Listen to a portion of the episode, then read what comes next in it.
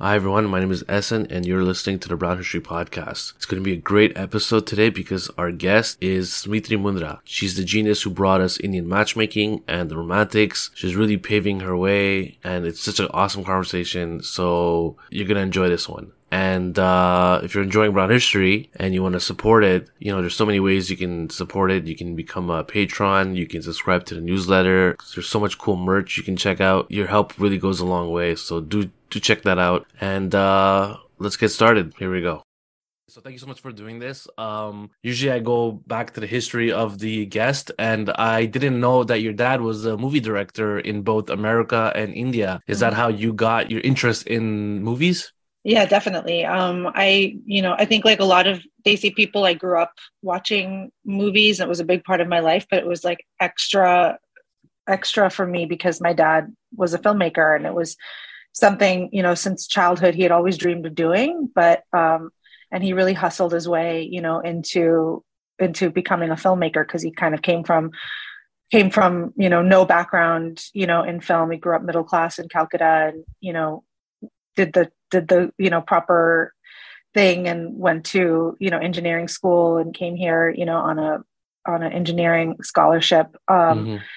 but um but he always wanted to be a filmmaker so it just consumed him. He was obsessed with it and um, he really hustled you know to find his way into the business. So i grew up learning a lot about the business you know in a sense um, but also just watching movies with him. You know those were that those are my childhood memories was watching movies with my dad. Often movies that were way beyond you know my understanding but yeah. um, you know we would watch like you know i remember watching um, Francis Ford Coppola's The Conversation, you know, when I was like seven years old, you know, and watching um, uh, uh, Salaam Bombay in a movie theater, you know, with my dad before I could, you know, really even understand what that movie was about. And of course, like a lot of, a lot of Hindi films as well. So I heard that your dad was one of the first guys in California to show Bollywood movies in a movie theater. Yeah, yeah, he was, um, he was definitely the first in California. I'm not sure about the whole U.S., but one of the first. I mean, he was definitely a pioneer. But he and my mom, um, uh, ran a single screen movie theater in Culver City here in Los Angeles, um, and they, you know, were exhibitors, the first exhibitor in Southern California of Hindi films, and that really like brought the community together. You know, like every Friday, Saturday, Sunday, like the whole community would show up. You know, to watch these movies and they sold samosas and concessions and they had like then later you know in a, a, a couple of years and they they built like a whole like boutique and a grocery store like attached mm. to the theater you know? Um, so it really became a hub for the community. And there's like friendships now you know that are like 40 years deep you know of people who met at that movie theater wow it's like a brown history post right there yeah Uh, so you started working in movies right away. Like your dad was completely supportive of you. You were on sets doing a bunch of odd jobs, I guess, here and there right away. Oh yeah, yeah, definitely. I had like a brief uh, rebellion, rebellious period where I like did a year stint in advertising, but quickly came back, you know, to films and because that's just what I grew up with and that's what I always wanted to do. So I started very young. I started working. I started working when I was like 12 years old, but that was like in retail. I started working in film uh, like the day after I graduated high school when I was 16. Wow. You worked in movies like uh Being John Malkovich, like great mm-hmm. movies from the Coen brothers. That must have been like a crazy experience. Your dad must have been like asking you questions every day. oh yeah. Oh yeah. It was crazy because when I um I remember when I first so right after high school, I like faxed my resume to every film production company in LA and I got an internship um uh, at Propaganda Films, uh, RIP, doesn't exist anymore. But um, I got an internship there, and the, it, they had all these like amazing filmmakers, you know, that worked there and were making movies and music videos, commercials, everything. And I would like my job was to file all the scripts, you know, that would come in, and uh, I would of course like like read them and then file them and then I, I would you know would like bring some home and show my dad like all these amazing scripts that I was able to get my wow. hands on yeah it was it was pretty great did you see any script that like we recognize now? Oh yeah, I mean, I just I remember I remember. Um, okay, I, I mean, how am I, I'm not going to get in trouble for saying any of this now, but um, I one time I had to um, because Spike Jonze, who I was interning for at the time, was uh, making Being John Malkovich. So Charlie Kaufman, you know, would be in the office a lot, and um, I had, you know, I, I, had to print out and like collate all of his scripts. He had like I don't know. I mean, he was so prolific. He probably had like 10 screenplays, you know, and he asked me, somebody asked me to like print them all out and, co- you know, collate them and put the little things like in old school, you know? And so I made like a set for myself mm-hmm. and, uh, and I still have those scripts. I have like a little script library of all the scripts I stole from that job, uh, copy, hard copies of like all of Charlie Kaufman's scripts. I have, I have like copies of all of the Coen brothers scripts. Um, you know so cool. stuff that's like never they that that never got produced stuff that was produced like years later so yeah. Well it's interesting that you're you're reading and working in these uh scripted movies and film but you you started working documentaries. So i guess this is my question to my real question. So mm-hmm. in 2020 you went to film school. You graduated from film school yeah. and you're done school and you've got this like nice kind of experience under your belt of doing odd jobs and you've worked in big movie sets and you stole scripts. And uh you know the world is now your oyster and you're you're done school. Do you have a plan or any idea what you want to do? Yeah so just one point of clarification. I graduated film school in 2009 so 2009. Th- thank you for making me feel younger than, than i am but um but i yeah i graduated film school in 2009 and um, i had already like when i went to i you know like i started working really young in the industry and before i went to film school i had produced a number of independent films um but I I went to film school because I wanted, you know, I, I just I, I wanted to sort of follow my own creative ways as opposed to um, supporting and servicing like other filmmakers and their visions. Um, and so when I graduated, I made a commitment to myself that I was going to start making a film immediately. Like I didn't want to wait, you know, five years, you know, to make a film out of film school. I, I wanted to do wanted to make a film immediately and at that time it was like this weird gulf. It was just a really weird time because it was after the sort of 90s and early 2000s like independent film boom that got me into film you know? Um so that like golden era was gone. It was mm-hmm. before streaming really took off. So that golden era was yet to come. So and it was like the peak of the recession you know the great recession. Um so times are rough. Times are tough. Time times were tough and you can imagine like especially for um, a woman of color you know who wanted to direct and write it was even tougher. Mm-hmm. so there was really no like support you know for any for the kinds of stories that i wanted to tell particularly from my cultural background. You know everything was considered too niche. You know i wasn't really able to get any support you know for making a fiction film. Um, so i pivoted to documentary because there's just fewer gatekeepers there's fewer fewer barriers to entry um, you know, if you have access and a great idea, you know, um, you can and you can like turn a camera on, you can at least start that process. I'm not saying it's that easy, but like, you know, it was just more achievable for me. So that's how I got into nonfiction.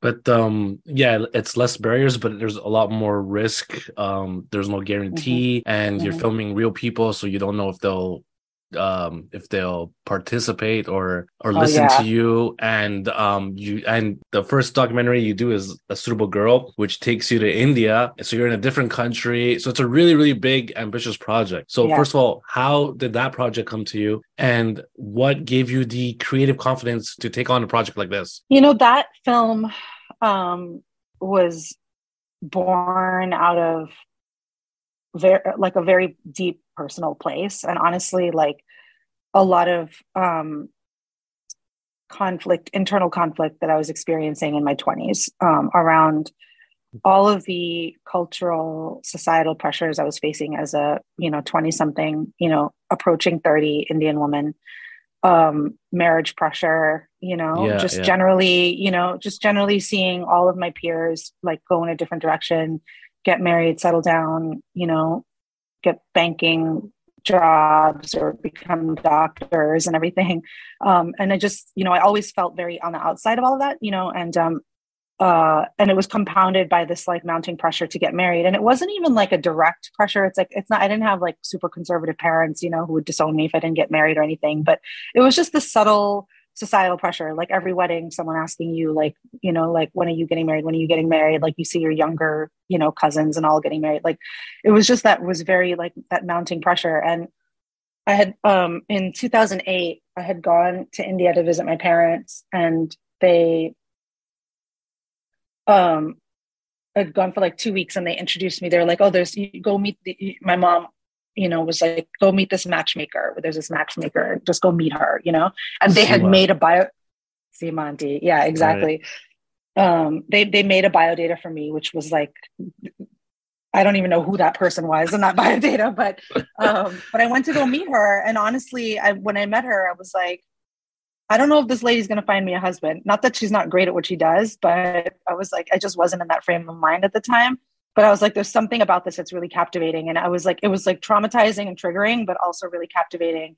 Um, and so, yeah, when I graduated in 2009, I said, this is the film I want to make, you know, like I want to explore this um, from the inside out. And, and I wanted to externalize it a little bit, you know, from my own experience. I didn't want to make a personal documentary because I just you know felt like i wanted to i actually wanted to understand um the psychology and the sort of um the sort of like what drives that tradition you know in our culture um and so that's how that's how suitable girl got started and if and my understanding is of documentaries or making documentaries like these is that the story comes after or while filming and you don't really know what you're what you're doing mm-hmm. here so for someone who had really no experience in in film in documentaries where did you get the confidence to just you know yeah. agree to this and and um and risk and and and the and the documentary took years to make. So so this yeah. is a big part of your life. And um one success always leads to another success. So you don't really know yeah. if this is going to be successful either. And it could it's it's what i'm basically saying is that this was like the make it or break it kind of thing in your life i think in your career. So yeah. how did you decide where did you get the courage from and how did you like decide to do this you know i it, i think the courage came from absolute ignorance you know um, and naivete. I yeah. if i had if i had known at the start of that process if i had known in you know whatever it was like june 2010 that i was going to spend seven years of my life you know working on that film and i was going to you know ha- like wake up with panic attacks like you know about financing and about story and what I was doing and you know like all of that I would have never started it. I would have never done it.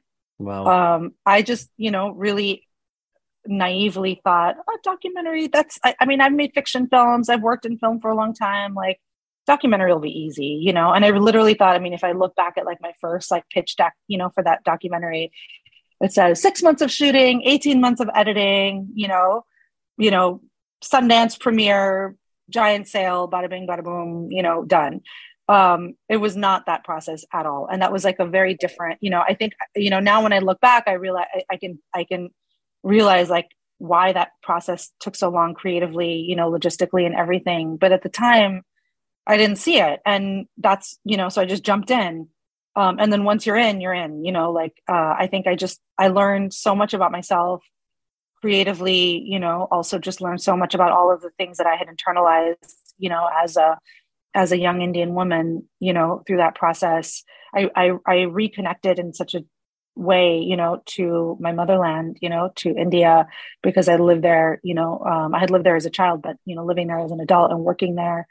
Um, and it was uh, honestly like it was, you know, my my my dad died a year into that process of making that film, and um, you know, I the year before he died, he died very suddenly, and the year before he died, uh, I was with him like every day because I was living in India and he was living in India. So I was like, I spent so much more time with him than I had ever had as an adult.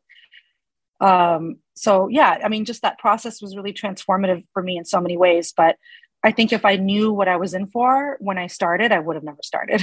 Wow, you know, uh, the reason why you went to film school is because you wanted to be in under creative control, and mm-hmm in this documentary you're both you're both the director and the producer. Mm-hmm. one is kind of like trying to break barriers and the other one's trying to keep you on the same direction trying to move you forward. Was it tough doing both jobs at the same time? You know i it, it, it yes and no. I mean i actually think um uh being able to do both and think with both sides of my brain like that is um has been really useful for me. Um uh uh you know even like since then um because I think like, you know, I'm not w- one of those filmmakers who I, am a filmmaker who likes boundaries, you know, um, I'm a filmmaker who thrives with like knowing, okay, this, you know, I have structure.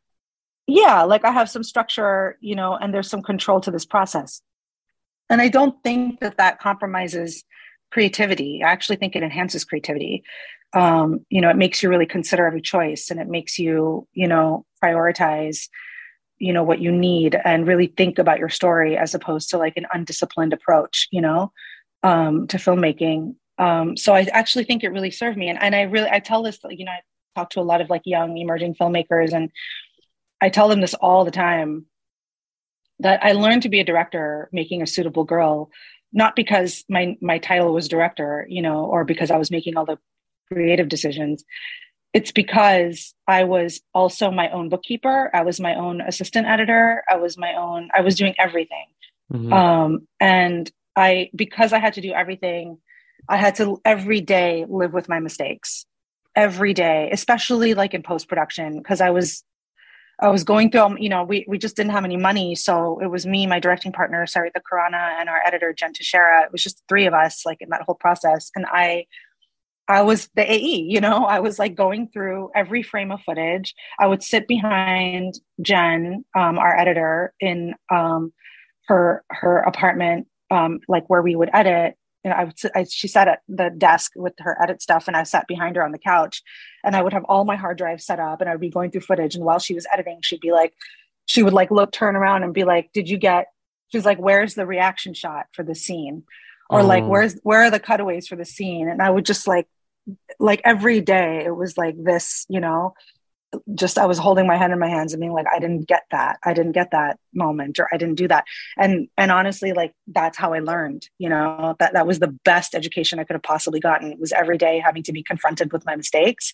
Um, and uh, and then I never forgot to get a reaction shot, you know, since then.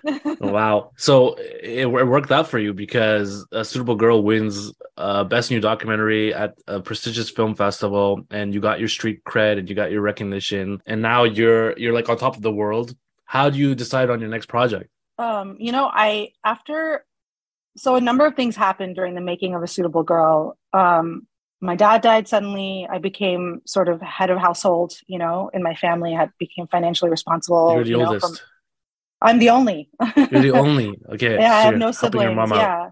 Yeah, exactly. Um, you know, I got married. I had my first child. Um, you, you know, got married all, right after, right during the documentary making of a Super Right in the middle of it. Yeah. And then a year later, I had a baby. Up? She did not. With my Brazilian Irish husband, no. oh, no, definitely not. Uh, um, no, she she introduced me to some very nice people, but I found that guy on my own. Um, but yeah, I, so all of these major life changes happened, and all, all, of this new responsibility was on my shoulders. You know, like I, it wasn't. You know, I when I started a suitable girl, I was like, I never thought about. You know, I was totally under the protection of my parents. You know, I had a home to come back to. I, I only had myself to, to take care of. You know, and by the time I finished that film, um, I had a whole ass family. can I say that? I'm hmm. sorry. No, um, you can. You can.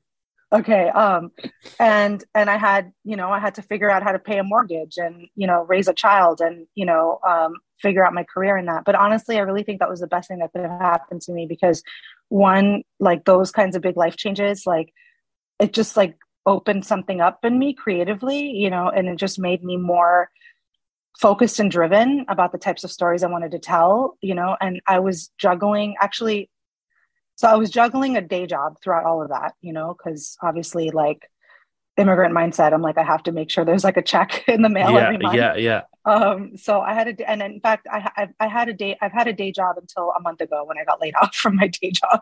Um, but you know, so I always had a day job, but I was like, okay, you know, I'm, I'm going to spend whatever it is, six hours a day, you know, like making a living. And then the rest of the time I have to, I have to like, I have to work three times as hard and three times as fast as anybody else um, to build my career in a meaningful way.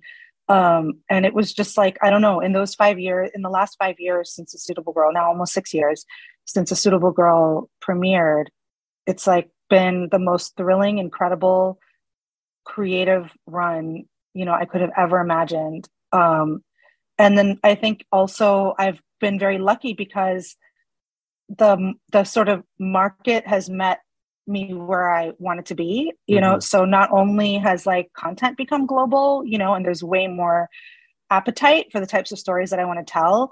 Um, but also like nonfiction has boomed, you know, as a as a sector. Like yeah, so many more documentaries are being made and nonfiction projects are being made. So yeah, it's been it's been really incredible, honestly, these last few years. Also, there's like a wave of South Asians, like a bigger audience of South Asian. Oh yeah, absolutely, yeah. I, when when a documentary wins, when when a documentary like a Suitable Girl uh gets you know critically acclaimed, wins awards, does that mean you get a big paycheck or it just means that there's potential of a paycheck in your next project it doesn't come with a big fat check um, it comes with a very nice certificate or a statue sometimes um, but you know i will say you know we kind of i think we're all conditioned to be like awards don't matter and it's all about the work and you know this is all a you know racket and whatnot but they do matter. You know, I mean, winning that award at Tribeca was the most validating experience of my life until that point. You know, it was because I had worked at that point, that was 2017. I started, yeah, I had worked 20 years in the industry at that point. I started in 1997 when I graduated high school. You know, I had hustled and worked and seen other people, my peers rise, you know, in that time frame. Um, I had seen my work rejected, my ideas rejected, my emails ignored, you know, for 20 years at that point. Wow. Um, and then, and then, and I had spent seven years making that one film, you know, um, and I poured my heart into it. And I remember like right before the premiere, you know, I had a conversation with, um, with Sarita, my, my co-director. And, and I was like, you know what? I was like, I'm so proud of this film. Every frame in that film was considered every frame i take ownership of every frame of that film you know and i said you know what i was like if this is this is like this has been such a fulfilling experience it's been it was fucking hard like not gonna lie it was really really hard mm-hmm. but i was like this has been such a fulfilling experience for me that if this is my career that every seven years i make a film that i'm really proud of and I, I do it slowly. I do it sort of on my own time while i have a day job and while i you know put food on the table for my family. But if i if i can make one film every seven years that i feel this proud of um, and really like feels like this much of my soul is in I was like, you know, by the time in my lifetime I can make six or seven like films I'm really proud of. And I'm like, that's an amazing legacy to leave behind, you know? Yeah. That's an amazing body of work. I was like, I'm good with that, you know, that was my plan. And that's that's still my plan. You know, like if all of this goes away, you know, everything goes away. That that's my plan. I'll like, you know, work at Costco because they have great benefits and I'll, you know, I'll make one film every 7 years. Um and uh and then, you know, just to see just like and when we were sitting at that awards thing with zero expectation of winning i didn't even take the day off of work. So i was like on my phone. i had my funny. i had my laptop out like still responding to emails like during the award ceremony. And then when they they announced you know that award and they announced and we saw like the image you know from our film come up i was just it was like i don't know i don't even know how to describe the experience. It was like it was so validating. It was so validating for all of that work. And not just the work but it was like validating that like a a story that was important to me that came from my perspective and reflected you know just my point of view in the world you know mine and my my collaborators like was recognized in that way was just it was life changing for me truly. Wow. So what happens when you win the award? Do you get phone calls from big studios? You can do whatever you want. The you can choose any project you want. I mean it must feel very overwhelming not overwhelming overwhelming in the sense that now you're free to to spread your wings. Yeah. and now there's so many choices on the table. It must be like what do i do now? And and i must uh in some sense have to match the success i had with the last one. So there's an expectation yeah. from others and on and of you on you. Yeah. Um well none of those things happened. um, no, no big check came. In fact, no one even bought our film. You know, um, though it, it, had gotten such great reviews, it was it won that award. Really, no one no one bought a suitable girl. We self distributed it, which ended up being a great thing. You know, we ended up you know. Um, I lost count. I stopped counting after a million streams, but like well over a million people have streamed that movie, you know, just through self distribution um and uh you know like so you know it, it all ended up fine but like there was no big check there was no great opportunity that came from that necessarily um uh, well, that's not true. And I'll tell you exactly what came from that. Um, it was still a hustle, okay, for after that. Um, but two things happened. Um, I got an email from an executive at Netflix named Bela Bajaria, who had just started uh, at Netflix as the head of unscripted and comedy originals, uh, I think. You fact check me on that title, but she just started at Netflix and she saw the, I think she like saw something, some announced, probably she saw that the film had, a Suitable Girl had won at Tribeca. Um, and she called me in for a meeting, just a general meeting and at that time netflix was really like staking a claim you know uh, like planting a flag in india. And they were really like we want to do more content for an indian audience. So i was like i went to that meeting thinking she's going to want to buy a suitable girl. Amazing you know? Didn't happen. She's like and she tried you know she's like sent it to her the, the docs team you know blah blah blah. She's like i don't really buy in that category and, in netflix but like i'll send it around everywhere and maybe they'll want it. They netflix rejected that film like four times. Um but I told Bela in that meeting, I said, you know, there's another thing here. Like a suitable girl is an independent documentary. It's about essentially the the the journeys of these three young women, you know, um, as they sort of grapple with this idea of marriage. But I was like, there's another. I was like, there's another thing that we didn't really explore in the docu series that I saw when I had that first meeting with Sima as her client. Um, I was like, there is a totally different tone of a show here that's just about her and her clients around the world and like how she juggles you know their demands and their parents demands and like her business and all of that. And i had put together i'd actually like had before we even started making a suitable girl i had like shot a little sizzle reel for indian matchmaking and i pitched it around and i had no taker. So i had that like at that point it was like eight years old this like thing i cut on imovie you know sizzle reel for um, for Indian matchmaking, and I showed, I played it for her in the room, and she was like, "We're doing it. Let's do this show." And in wow. that, that was the moment that I sold Indian matchmaking to Netflix. Um, so that happened. That was life changing. What year was um, this? This was 2018. Um, and yeah, so that was when that process started. This was like I think late 2017 or early 2018, something like that. Okay. Um, and then uh, in in 2019, um, I had a meeting, just a general one of those water bottle tour general meetings with uh, uh, YRF Entertainment in LA. So it's the sort of LA office of Yash Raj Films, mm-hmm. and um, they were, you know, it was just a general whatever. So this is this was before Indian Matchmaking came out. It was before St. Louis Superman came out. So the only work I had to show for myself was a suitable girl. But you know, they I, I met with them and they were like, "What do you interested in blah blah blah general conversation. And i said you know i've always wanted to make a uh, documentary on yash chopra and his career and his impact and legacy. So they were like we don't really do documentaries but tell us more. So i put together this whole pitch you know of this idea for the romantics what ended up being the romantics. Um, and i pitched it to them um, and they were really excited about it. And they said, okay, they're like, what do you need? I said, I need access to the vault. I need all of your films, all of the music, all of the behind the scenes archives, and I need to talk to everyone in the family. Um, and they said, okay. And that's how the romantic started. So those were those two things, you know, uh, those are I think big deals. Yeah. yeah.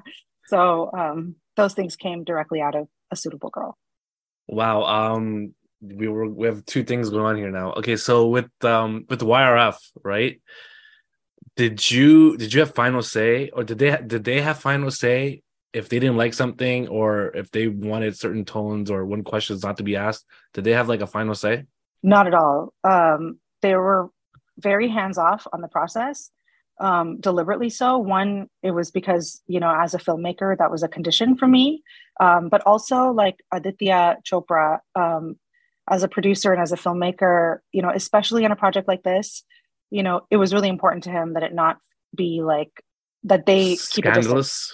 Okay. No, no, not scandalous. Oh, keep a distance. All. Like ethically, yeah. like as in an in an ethical manner to like let you do your thing and explore exactly. it. Okay. Exactly. Okay. So there was the only condition, the only condition that and when I started this process was that they said you can't they, you know, they were like a you could talk to Aditya, he'll talk to you off the record, you know, give you background context, whatever, but he's not going to do an interview. So just, you know, if you're going to do this, like do it with that in mind, like plan it that way. And then um, I b- basically convinced him to at least let me film an interview with him for his archives. Mm-hmm. You know, I said, you know, I know you don't want to be in the docu series, but I'm like, I'm here with my crew. We're interviewing all these people. Like, let me at least interview you on camera, and then like you keep the hard drive like and lock it in a vault somewhere you know if wow. you want. this was a trick for uh, this is like a trick you were trying to okay i got you. Yeah exactly. Um so then he agreed to that uh so didn't sign a release or anything so and then i just started editing that interview into the series. So that was the only thing that like that i needed his approval you know um because i didn't you know i kind of like did this bait and switch thing with the interview. Um so then we had you know spent many like almost a year editing at that point. And i just like told my editors like just let's just start cutting him into the series and then let's just show him you know? So wow. we did that. And then when i showed it to him then he finally he was like oh okay. He's like i see how you know? I kind of see it now you know? So thankfully he let us use it but that was the only that was the only thing. And but even when i interviewed him there was no like you could talk about this. You can't talk about this. There was there were no conditions whatsoever for anyone in the family or anyone that i talked to Wow. So you're you're you grew up watching Bollywood movies um with your dad and mm-hmm. um now you're in the heart of it. Like you're in it with all the actors and actresses that you saw growing up and you're in their homes in the office. Uh A, what was that like? And B, did you notice or or see things that were like unexpected how that industry was or how these people were that you grew up that people have grown up idolizing and and and escaping into their worlds when it comes to yeah. song and dance you know i think one of the the great things about the romantics and shooting all those interviews was um that i got to talk to all of these huge stars and icons like not when they were had a film to promote you know yes. or some other you know i just i got to talk to them just as uh you know historians in a in a sense to talk to them about the sort of the breadth of their careers, but also like as fans. Yeah. You know, and I got to talk to them about their formative experiences going to the movies and, you know, the stars that they grew up admiring and the filmmakers that they grew up admiring. And so it was just a different vibe, you know, it just was a different vibe of an interview. And I think, you know, it was, it, it just was really, really fun. And I think, I don't know, you know, I don't, I don't know how, how who was paying attention to like what like you know because these guys do like dozens of interviews a week you know? So i'm sure they're you know they're like i don't know sit talk answer the questions move on kind of thing. Yeah, so i don't know how much anyone was paying attention to what the um purpose like or what my vision was for the series. They knew they were doing an interview to talk about yash chopra you know? Um and for for a project that had the blessing of the studio so everyone like said yes to doing the interview but i think they were like oh we'll sit and like say a few nice words about yash chopra you know and that'll be that but then like i was be asking them questions about their formative experience the first time they remember going to the movies or you know how like you know 1991 like liberalization impacted them and their careers yeah, and yeah. like you know all you of these deep. like yeah went deep. So i think i think you know like i think i would like to think that most of them like enjoyed that process you know and clearly for me it was great because they had a lot to share you know yeah. um, a lot of incredible insights to share. Um, so yeah it was it was really a thrill. It was a great experience doing those interviews and i hope it was as good an experience for the people i interviewed as it was for me uh, one of the coolest part of the documentaries was Uday Chopra opening up and being really honest about his own yeah. uh, failures in his careers. Did you know that he was going to be so open and and uh, honest, or was that like a surprise? I was definitely surprised by the extent to which he opened up and was so vulnerable. Um, that's a scary thing to do. It you know, it's really scary to do. I don't know if I could do it, but um, but you know, I, I by the time we did that interview, I had had many conversations with Uday, you know, um, because he was, you know, giving me all of the background context and everything, you know, the stuff that that that is not academic, that's more personal about the family. So we had, you know, become, you know, good friends at that point, and we were talking regularly. And I, I just knew him to be a very straightforward, very unassuming, you know, uh, almost disarmingly honest person. Um, and so, and I felt I felt like by the time we interviewed we interviewed him, I interviewed him that I had built enough of a trust, you know, that he that I could just ask him, you know, some pretty personal questions. Yeah. Um, and so we just went there, and uh, honestly, I was like really, really amazed at how how deep he went and how open he was. Um, you know, yeah, I, I really appreciated it. One of the topics that you discuss in the in the documentary is nepotism, and I wanted to know what were your thoughts. Mm-hmm. Yeah, um, I mean, look, I, I I will acknowledge, you know, despite my sort of twenty years of hustling in this business, um, I too am a nepo baby. You know, I have my dad was I mean, a filmmaker. I guess, but like he didn't get you the job, and um... no, but but I think that that goes at the heart of like understanding, you know, that debate a little bit, right? It's like, you know, I uh, my my dad, you know, was you know he he he passed away before like the when before my career took off.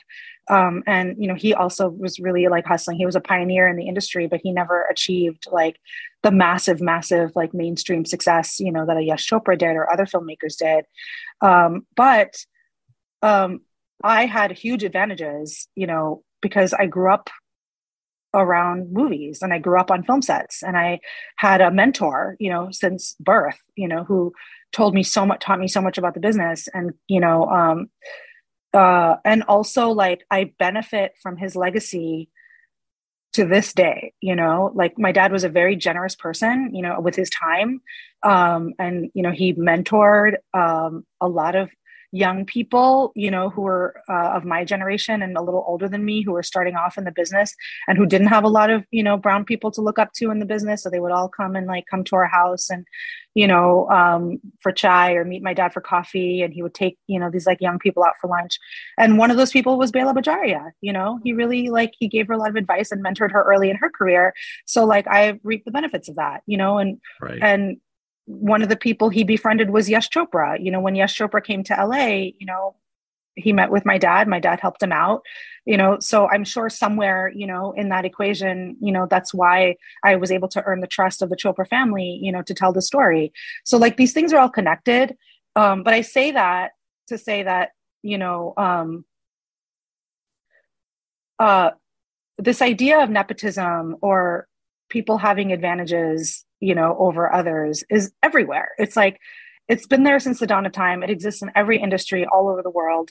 It's nothing new and it's nothing that's going anywhere you know? Um uh i think i think that this it just becomes a flashpoint um or lightning rod i should say in in in entertainment because entertainment is feels like such an impenetrable bubble, you know? Mm-hmm. Um, and and it's glamorous and you know it comes with a lot of privileges you know and a lot of uh you know money and access and you know things like that so i think when you see people who have such clear advantages be able to compound those advantages you know and build careers um, and you see others you know who are never you know given really a chance.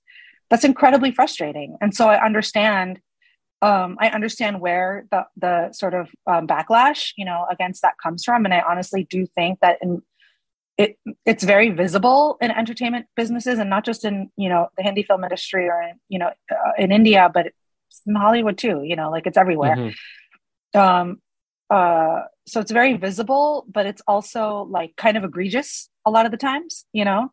Um, it's not just like a okay you know i have some advantages because my family has advantages. It's that you know i'm going to exalt you or i'm going to give you a chance because of your family name you know? Um, and i'm going to prioritize you because of your family name. I 100% think that that, that happens. Now i think that um, practically speaking, the best thing we can do is to have an awareness about it. Um, and those of us, you know, who have had advantages, be aware of it, be self-aware, and then um, and then leverage those advantages to widen the circle, you know, for others. Um, and I think, like you know, to a large extent, you know, Yash Raj Films has done that. You know, they've been very uh, deliberate about seeking out you know and launching newcomers you know people who without a lot of you know without with no background in the industry no you know uh, connections and whatnot um, and they're doing that more. They were very much on the forefront of this whole idea of like the casting office in india which is proliferated you know um, tremendously in the last like i would even say like five to six years. Um, you know so we're edging slowly at you know like inching towards a meritocracy but we're very far from it and I think, you know, I think with Aditya and his comments about nepotism, what I appreciate about them is that his self-awareness of the advantages that he's had mm-hmm. and his his efforts to um, look beyond just his own um, social circle, his own, you know, um, connections, you know, to find new people to bring into the industry and to open up the industry for others but where what i think you know maybe is a blind spot or or a thing that he didn't adequately comment on is the fact that that yes it's true that an audience is the one that ultimately decides but it's insiders who decide who gets opportunity after opportunity you know? Um, so while a person without inside connections may have if they're lucky one shot you know if you like your first film you're launched and it flops you're out and it's over um, an insider might get chance after chance, you know. Um, uh, so you know, I think, I think that's a part, that's an aspect of it that that can't be denied or ignored. Mm-hmm. Um, but I think, look, I think ne- nepotism or this idea of nepotism or privilege or whatever it is is not, it's not going to disappear because people are shouting about it on Twitter. You know, it's, I think it's the better route to me is more self awareness and a recognition that um, we are leaving a lot of money and a lot of talent on the table if if we keep opportunities closed you know to a select few. So you know that's sort of what i strive toward to and work towards. And i think you know aditya in his way like has been trying to do that. Um um you know and i think there's also a responsibility. Like i feel a responsibility every day to live up to the legacy of my father. And i don't just mean about you know exceeding what he did in his career i mean about matching his level of generosity you know that he had to other people.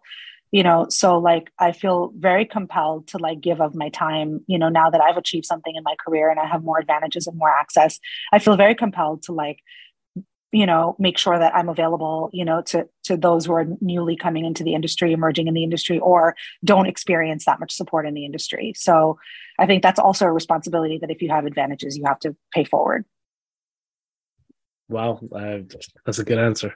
Uh, let's let's move on to Indian matchmaking. Okay. Now you're kind of in the limelight, and you're kind of on the map now. And the South Asian community, it, it, it can be a rough audience, and and they can be they can be pretty mm-hmm. critical of things, and and they like to really put people down. After uh, Indian matchmaking, Indian matchmaking was like the first of its kind, and you really you really went mainstream with that. Mm-hmm. Did you feel any criticism from the South Asian community? Oh and- yeah, are you kidding me? um, are you kidding me? Yeah, of course, of course. Look, I think social media can be distorting. Um, I think the numbers show that by and large the series was watched and appreciated. You know, um, and, and even anecdotally, you know, like I think a lot of people really valued you know seeing their families and their experiences and their unique cultural perspective mainstreamed you know um, but i think a very loud uh, sector you know um, of people particularly on social media and in critic critical circles you know um, had a lot of critique about the show. And honestly it i w- I wouldn't have I wouldn't want it any other way, you know. Mm-hmm. Um, I don't take it personally, you know. Um, it doesn't I actually, bother you. Not at all. Actually, I I love it. In fact, like because I really think you know I think the critique of the show is a is a mix of critique of the show and and and of critique of our cultural traditions that we think should change and evolve um, that that are reflected in the show. You know, mm-hmm and the, the one criticism I really haven't gotten from anybody is that the show is inaccurate. So I, I, think a lot of the critique of the show is a little bit of like, and a lot of, you know, when people say, oh, the show is cringy, I think maybe, you know, a lot of what people are cringing at is some of our thought processes and internalized stuff and, you know, cultural traditions that we maybe need to take another look at and perhaps evolve away from. Um, but I think like if Indian matchmaking as a show could spark that conversation, if it could be a conduit for that convers those uncomfortable conversations that we sometimes don't have with our families when it's personal because it's too triggering or because it's too, you know, difficult, then um, then I think that's an amazing thing. You know, um, that's how we shift culture. Actually, we don't shift culture just by a show becoming a hit. We shift culture because of the conversations that show sparks um, and the changes it impacts, you know, within our own communities, within our, our own households, even. Um, and, you know, and so I was, in fact, not only appreciative of the critique, but I tried as much as I could to engage with the critique um, because, you know, me engaging with it would amplify it. And maybe we all learned something, you know, including me. Like there were very thoughtful pieces that were written by, for example, um, Dalit activists and scholars, you know, and Muslim folks, you know, who talked about some of the things that they felt were very harmful, you know, in a show like Indian matchmaking. And I thought those were really valid points. And I thought they were they're things that if you're going to enjoy the show and watch the show, you know take it a step further and learn a little bit more you know rather than just learning about you know our colorful weddings and you know the quirkiness of our matchmaking traditions like learn a little bit more about the sexism and the colorism and the casteism you know that's baked into these traditions you know and so you know i was i tried to stay very engaged you know obviously with the the thoughtful critique not the bad faith arguments or the trolling but like when if there was thoughtful critique i really tried to stay engaged with it. I did an incredible panel. It was very difficult i'll not lie it was very difficult for me. It was i was it was very difficult for me but uh, i thought it was really amazing experience. Um, i did a panel with uh, with the dalit uh, women's solidarity network i think it's called. Um, around the show when it first came out um, and i learned a lot you know? I learned a lot of my about my own blind spots and i learned a lot about the responsibility of being a creator um, and also you know felt like those are conversations that should also stem from the work that i create just like nepotism is a valid conversation you know to stem from the romantics.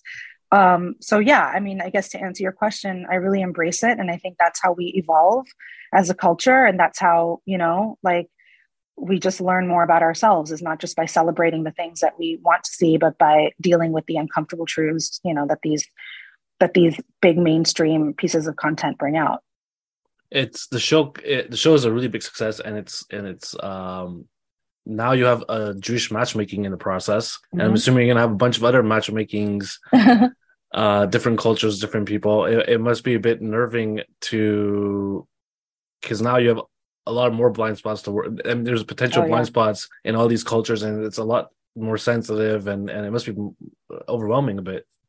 Yeah. It is. It is very overwhelming. Um but you know i i know how i approach my work.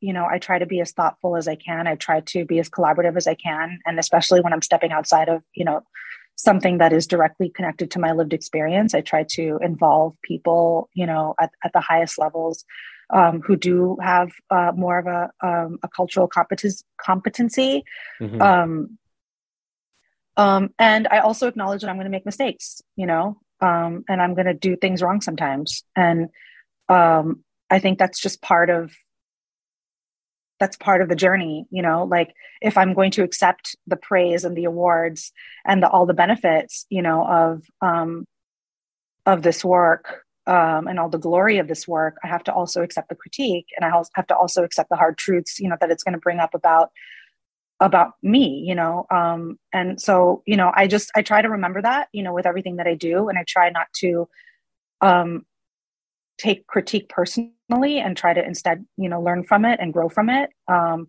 and compartmentalize it to an extent so mm-hmm. you know so yeah i think you know for sure you know i'm going to make stuff that's going to flop and people are going to think is terrible i'm going to make stuff that's going to you know people are it's going to make people angry you know um, i'm going to get it wrong sometimes um, but I'm going to do the best I can. Indian matchmaking probably got you a big check then bigger check than uh, suitable girl did. yeah. Uh, so now now you're recognized, I guess. Oh, I mean, uh, I don't think we have time, but you were also nominated for an Oscar. Yeah. But you've got the you've got the the respect and you've got the mainstream and and you've established up really well. Now anything is possible. Are you ever going to consider doing a scripted film? Yeah, definitely. Um, I've had the opportunity to start start on that road. Um, uh, Mindy Kaling and Lang Fisher gave me an incredible opportunity to direct um, uh, scripted no television for the first time. Yeah, I directed two episodes of Never Have I Never Ever in yeah, season yeah. three. Um, that was my first time, you know, as a director, you know, directing fiction. Um, uh, and the, and, you know, Mindy and Lang took a chance on me, and the entire cast of that show were so welcoming, you know, and supportive, you know, of me taking that leap. Um, I'm uh, I'm doing more of that, you know, um, on other shows now. Um, and then I have a production company called Meralta Films. Meralta Films is named after my parents' theater, which was the Meralta Theater. Um, Full circle. yeah, full circle. And um, uh, my my producing partner Nina Ajla and I we um, we are developing a number of scripted projects at our company, um, series, features. You know, um, uh, you know, some that I'll write and direct, uh, many that I won't. You know, that I'll just be involved as a producer.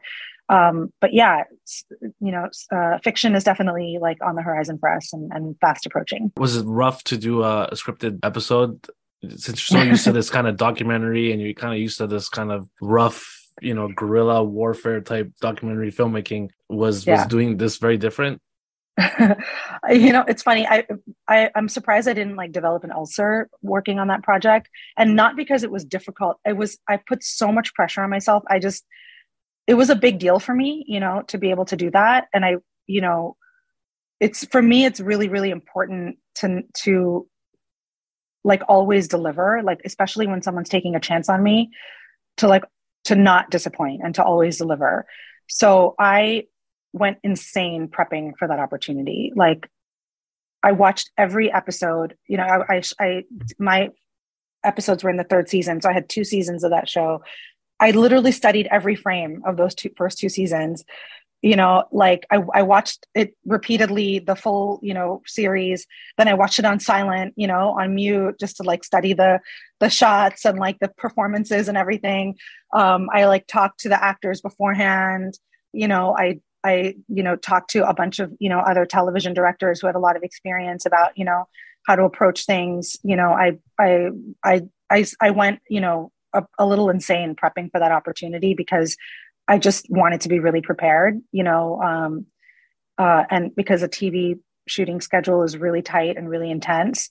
Um, so I just I'm like I need to know every single prop that every you know in every single scene. I need to know every like the history of every single character. You know, like I I, I studied like it was you know like I was doing like studying for MCATs or something to, for that opportunity. Um, but um, but when I got on set, um, it, it was I think it was a combination of like um, how much I, I prepared and how rigorous actually documentary filmmaking is um, that I, I think a lot of people don't really appreciate how rigorous it is because you're you're sort of when you're making documentaries, especially like verite documentaries, like the kind I make, you're you're directing on your feet every day. Like you're you know you're that muscle gets really really strong because every day I'm like in real life without any script, you know, I'm watching things unfold on camera and I'm editing them in my head and I'm thinking about what else I need to get to tell the story, processing what it means. You know, so when I got on set, and because I had prepared so much, um, it just was like second nature to me. You know, it was like, and I, I think like I could, because I'd been doing this for years, I could look at the two monitors, you know, on set. And if we were running short of time, I knew exactly like, okay, I can cut these shots, or I can combine these shots, you know, to get what I need, or you know, I, I, I could, you know, I, I, I can maybe help this actor like, you know, dig a little deeper into their performance because, you know, I don't know, it just like it really prepared me, you know, and it's like documentary filmmaking is very collaborative by nature, and so is uh, television directing, you know. So I kind of it just uh, it was like a fish to water, you know. I really I really enjoyed the experience, and I felt very confident, you know. And I think this is also because like the cast was so like they made me feel and the crew like they made me feel so confident, but I felt really confident doing it. Now let's see, I'm about to do it again for the second time, so um, hopefully I don't fall show? flat on my face. No, different show. Um, okay.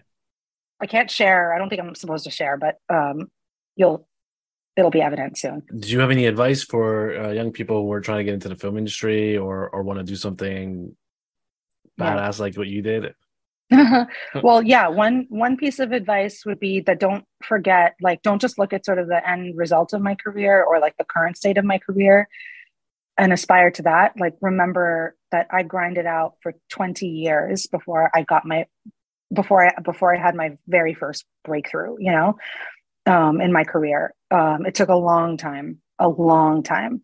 Um, and uh, so don't give up mm-hmm. Um, and remember that it's a lot of grinding. Like i know we kind of you know have this tendency to look at the end results of things you know and and point at that and say that's what i want and that's what i deserve. But um, we don't hear about the failures. We don't hear about all the hard work that goes into it all of the risks that are taken. Um, so just i you know the advice that that was given to me and that i always try to follow is that you know humble yourself do the hard work and remember that like you know my anecdote about how like i really felt like i learned how to be a director because i was my own assistant editor on my first film. Um, and i was doing grunt work you know like that probably like a someone out of college should have been doing. Um, but that's how i learned. And i think like don't be afraid you know like the way you, the building blocks to becoming great at what you do are in the grunt work. It's in the totally unglamorous, the totally mundane, boring shit, you know, that you have to do day in and day out. Like I learned how to be a producer because, through because I had to file every single piece of paper in that office. And as I was filing, I would read every contract and every script, you know, and I would come in on the weekends and like you know, this was before IMDb. There was this thing called Studio System, and I would come in on the weekends and like sit in that office and like just go through Studio System and try to learn all the names and all the connections. Like that's the hustle, you know. And then eventually, those little, little, little things like add up, you know, to like great breakthroughs, not only in terms of opportunities, but also, you know, in terms of your preparedness, you know, your readiness for the opportunities that come and really being able to seize on them. So, uh, don't be afraid of the grunt work, I would say. Awesome. Uh, that's the time. Thank you so much for doing this. Uh, this was such a great conversation, and I can't wait to see your new works coming out. thank you so much. This was great, and honestly, thank you so much for everything that you do. It's it's like Please, such no, an amazing don't, contribution. Don't.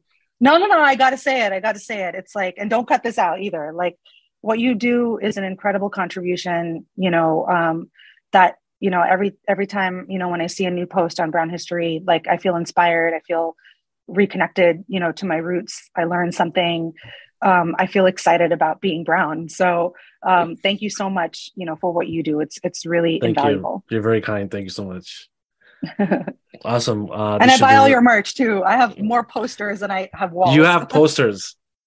I have i buy literally i have i don't have any walls because I, I don't we're like between offices. So i you know i don't have any walls to put all the posters on. But one day when i have like a gigantic palatial compound no somewhere way. it's going to be crazy. all brown history posters. Oh my yeah. god. Wow. Uh that's that's crazy. I'm going to brag about this to everybody i know. Please do. Please do. I, I buy um, all of it awesome. Thank you so much. Uh it'll get released uh next week friday probably and uh, if there's anything